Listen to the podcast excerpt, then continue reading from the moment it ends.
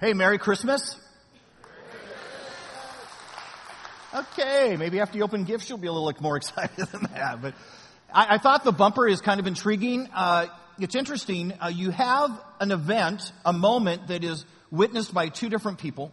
And in that moment, they have two completely different responses to what they've seen. And those responses take them in two completely different directions.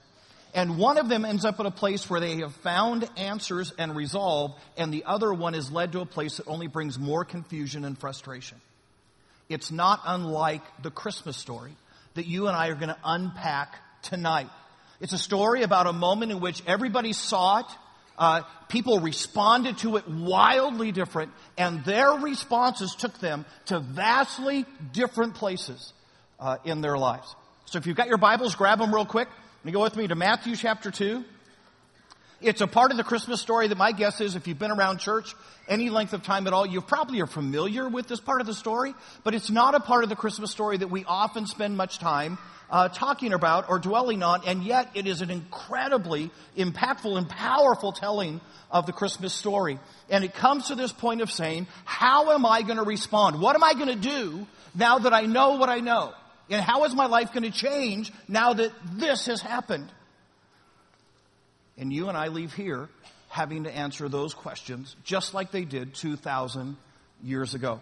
It's, it's, Matthew chapter 2. If you're not real familiar, if you go to the back of your Bible and work to the left, uh, some of us would call it the story of the three wise men. I call it the tale of two kings. It's Matthew chapter 2, starting in verse 1. And it's a story uh, that builds upon all sorts of tension and all sorts of drama. And yet I don't know that we always catch that. So here's as we go through this time, see if you can pick it up. See if you can start to say, oh, I get it. I get why this was a big deal. I get the problem that the coming of Jesus brought to the world in that moment. So here it is. It's Matthew chapter 2, uh, starting in verse 1. Here's what it says. After Jesus was born in Bethlehem in Judea, during the time of King Herod, Magi from the east, we call them the wise men, we call them the three kings. Magi from the east came to Jerusalem and they asked, where is the one who has been born king of the Jews? We saw his star when it rose and we have come to worship him. Then King Herod heard this. He was disturbed and all Jerusalem with him.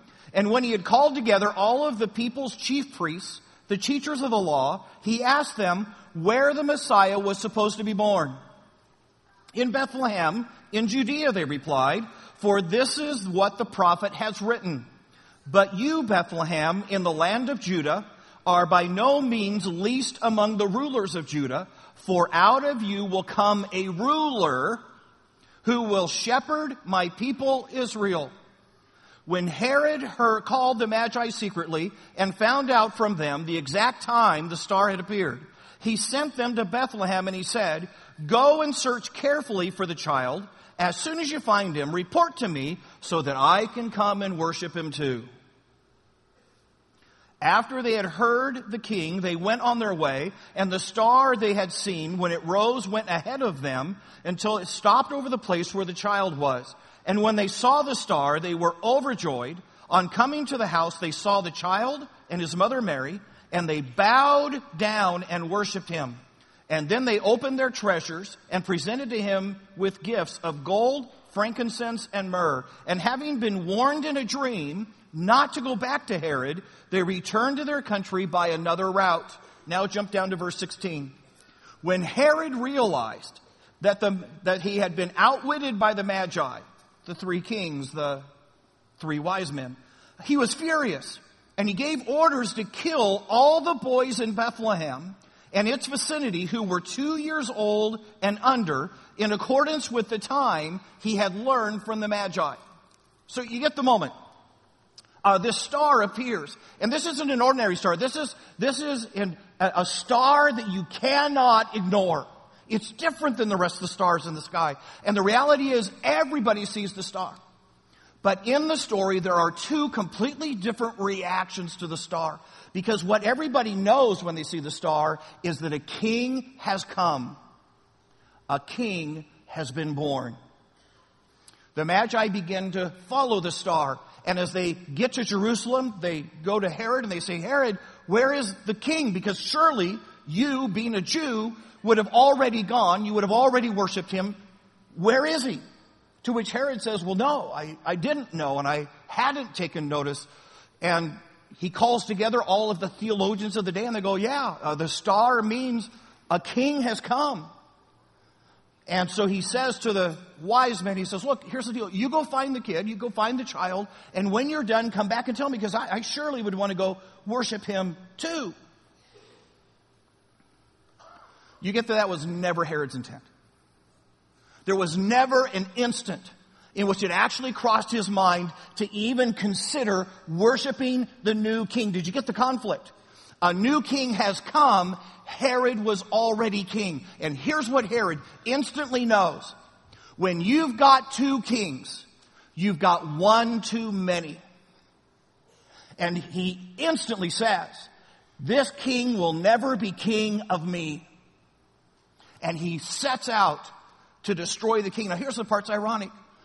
Chances are Herod knows and actually believes that Jesus is Messiah. You say, well then how do you come to that? Who did he call into the room and ask about the prophecies about this new king?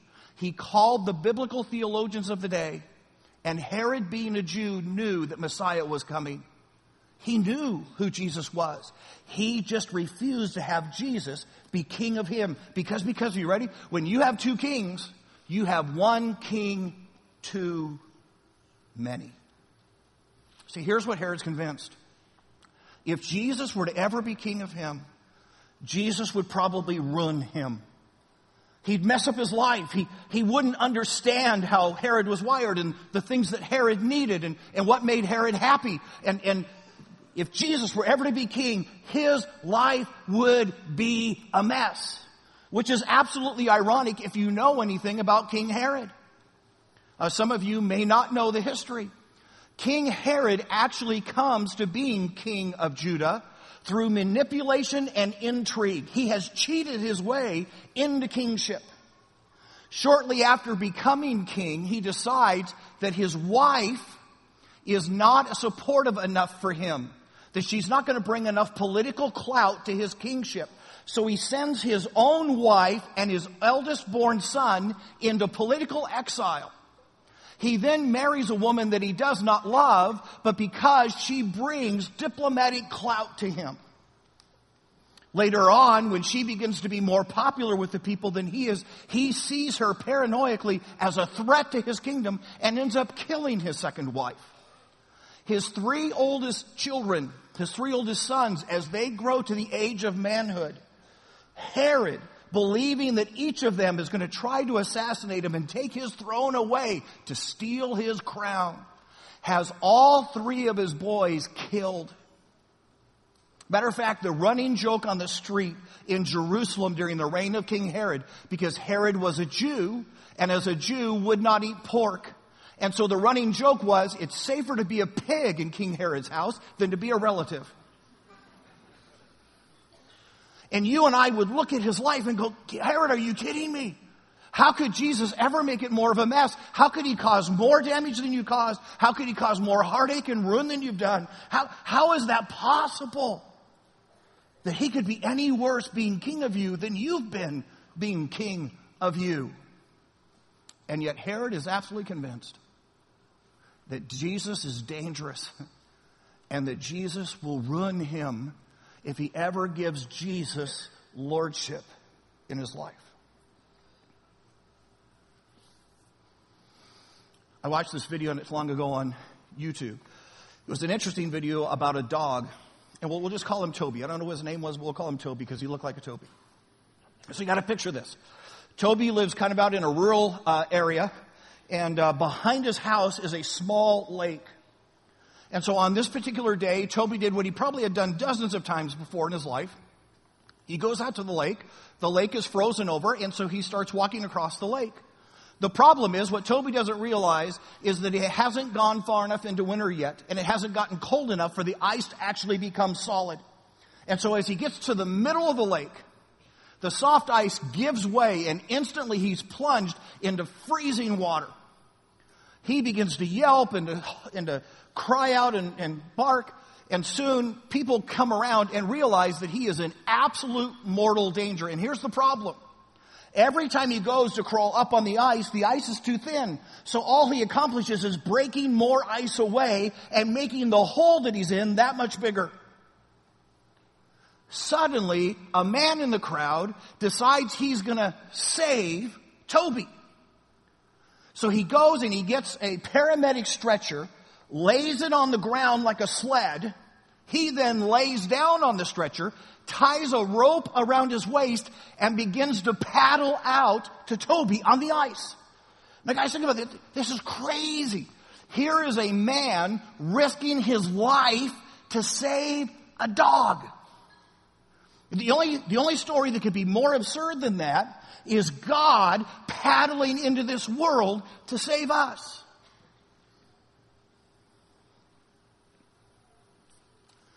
Ironically, as the man got closer and closer to Toby, Toby, suffering from hyperthermia, being disoriented from the cold, believes the man is a threat and in absolute panic begins to paddle away from the man.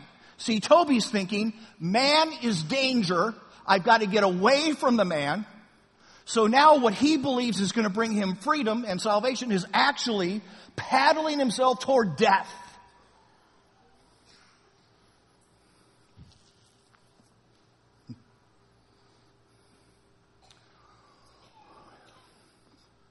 It leaves you and me wanting to say, Toby, if you only knew. It leaves you and me wanting to say to Herod, Herod, if you simply understood. That baby born in a manger, that baby who came to be king, did not come to ruin you. He came to save you. And the best thing that could ever happen in your life is to be caught by him.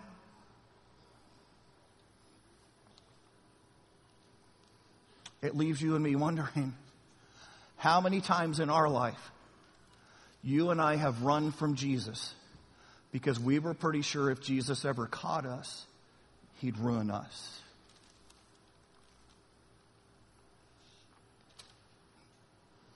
There's a second tale of the kings in the story. It's, it's the wise men. It's the three kings, the magi. And you realize that in the instant they see the star, they realize a king has come and they know exactly what Herod knew in that moment. Anytime you've got two kings, you've got one king too many. And yet the response of the wise men is absolutely different than the response of Herod. Matter of fact, what the Bible tells us is that upon seeing the star, upon realizing the king has come, they began to pursue the king. And Bible scholars tell us that this wasn't an easy journey. Matter of fact, chances are this journey was at least a year to a year and a half in length in which they went after finding this child. You and I have all these little mangers and it's got the wise men or the three kings at the manger. No way. Jesus was already gone. Mary was already gone. Joseph was already gone from Bethlehem by the time the wise are probably back in Nazareth. It's probably Jesus' home they show up at a year later. What's even more interesting is what they do when they find this new king. The Bible says they bowed down to him. Hmm. It's actually a really unfortunate translation. Because when you and I hear bow down to him, you and I picture them getting down on their knees and being respectful. The word for bowed down is prostrated themselves. The, picture this. These three grown men laid down in the dirt in front of that baby. These three unthinkably educated men, probably the scholars of their day, laid as low as they could possibly low. These three men, who were all rulers in their own right, submitted themselves as low as they could possibly make themselves to say, there is no challenge to your kingship. Because, because, because.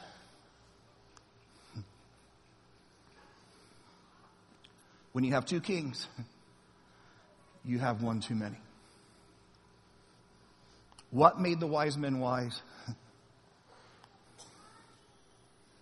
What made the wise men wise was they knew they needed a Savior.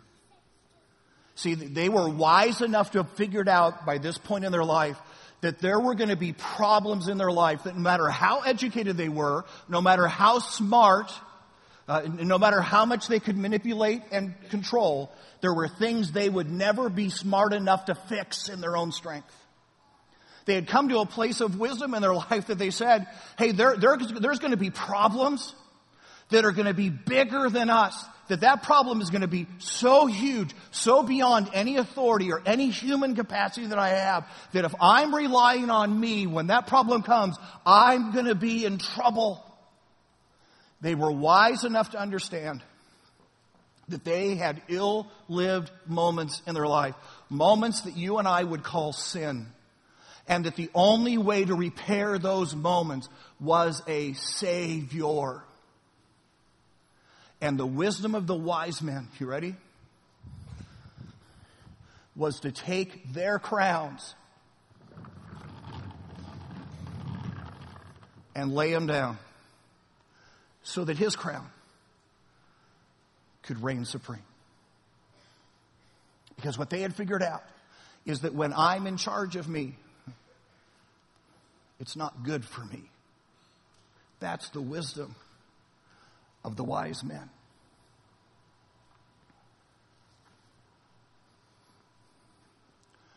Isn't it true that every one of us in this room faces the struggle of the two crowns? That, that every one of us wrestles with who's going to be king of me and that intuitively within our heart, without anybody ever having to say it to us, that you and I already know that anytime you have two kings, you have one too many.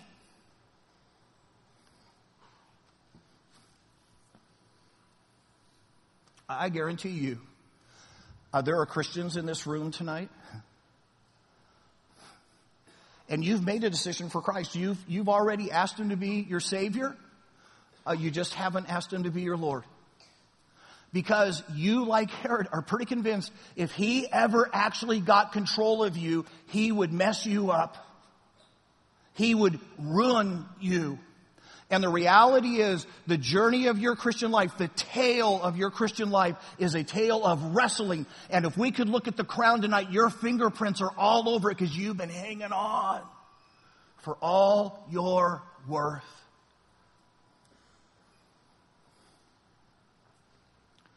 There are some of us in this room and, and you've never made that decision for Christ. You're what we'd call pre-Jesus. You're still exploring. You're still trying to figure it out. But if we were just honest, isn't, the, isn't it true that the thing that's got you pausing tonight is not trying to figure out whether or not Jesus was real or whether or not he really came to, you, you're past that.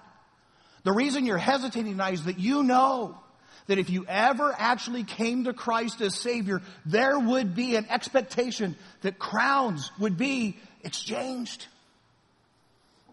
and that your life would be different and that he would want to be Lord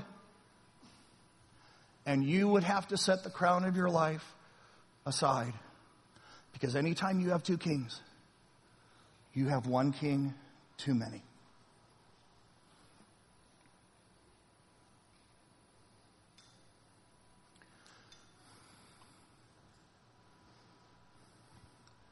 You get that this only happens this exchange of crowns, this willingness to prostrate ourselves and bow.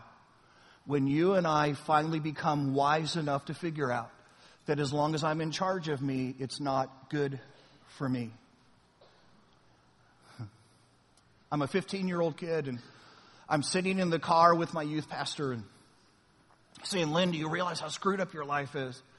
And I'm going, you know, hey, if you consider what people have done to me, and if you consider all the wrongness, and if you consider how many times God has let me down, I, am actually doing pretty good running my own life. He said, Lynn, you are wounding people, you're hurting people, and you're not even happy. See, sometimes it takes a youth pastor sitting in a car. Sometimes it takes a first divorce.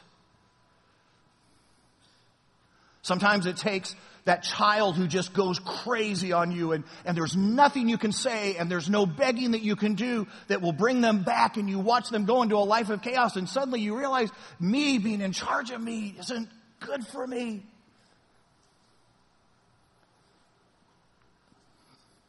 Sometimes. Sometimes it's when you lose the job. The, the, job you've been aiming at all of your life, the job you went to college so that you could get, the job you sacrificed so much of your family for so that you could achieve, and now it's gone. And it wasn't fair, and no one can explain the layoffs, it's just gone. Sometimes it's the doctor shaking his head and saying, We don't know what to do now. We tried everything we know to try. Till you and I get wise enough to realize that me being in charge of me isn't good for me.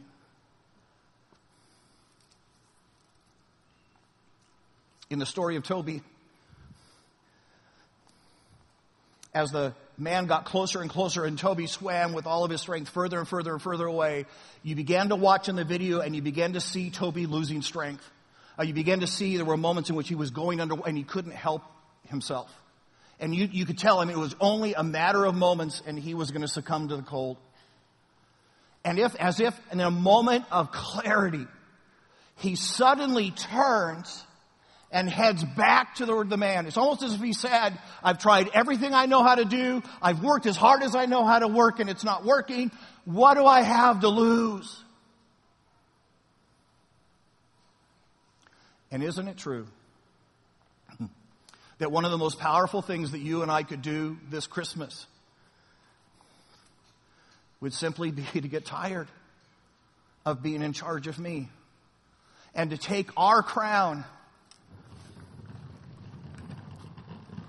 and for the first time set it down so that his could be lifted up.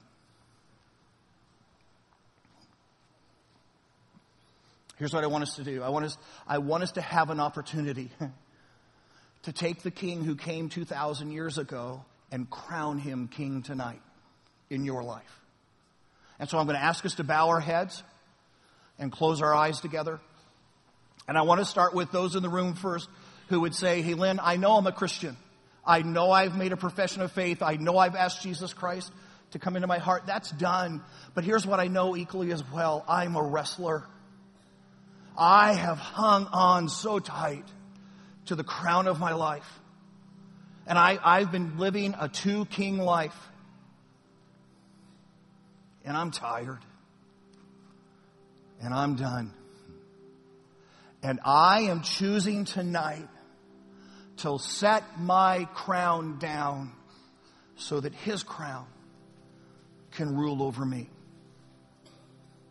And if that's you in this room with everybody's head bowed and everybody's eye closed, I'm going to ask you to declare that quietly by just slipping your hand up and saying, Lynn, that's me. I need to lay my crown down so that his crown can be over me. Okay, I see those hands. Anybody else? All over this room, hands are going up. See, that's, that's what we were supposed to do, right? I'm going to lay my crown down because the king came and he needs to be my king.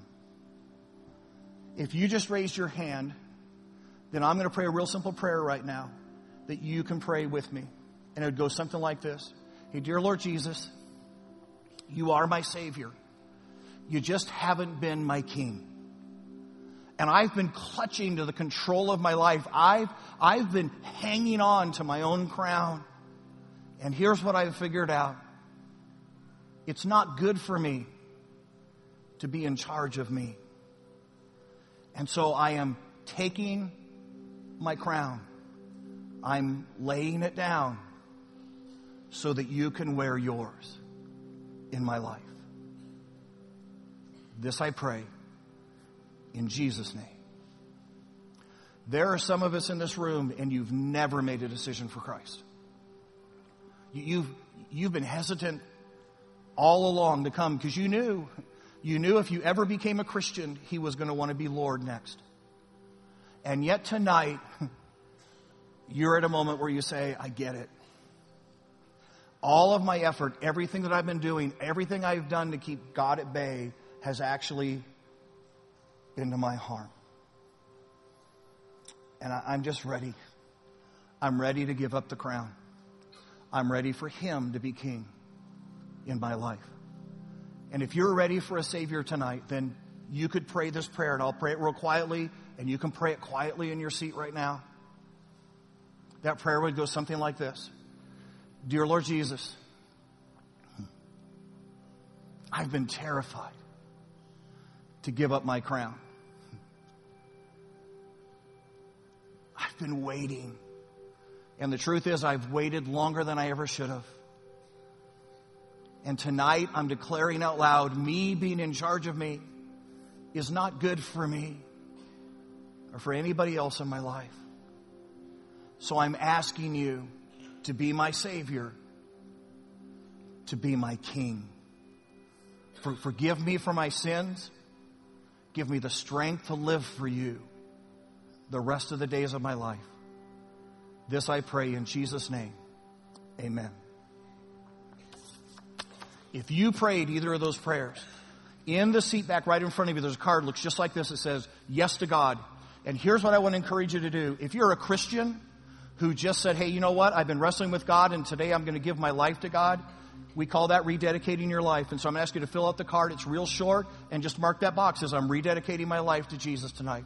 I'm going to let my king be king. And if you're here tonight and you say, you know what, this was, this is the first time that I've actually prayed the prayer. This is the first time that I said, hey, you know what? I want to be a Christian and I want Jesus to be my Savior. Then fill the card out and just mark on there, I was accepting Jesus as my Savior tonight. That's what I did. And in a few moments, don't get up right now because we've got some cool stuff getting ready to happen. But in a few moments, when you get ready to leave, if you look at every exit, there's a table and the table says yes on it. And I'm going to encourage you to take that little card, lay it on the table. Wouldn't that be a really powerful picture of laying down your crown? And you lay it on the table and just say, hey, God, there, I left my crown at Christmas Eve service on the 23rd. A king has come. Is he your king?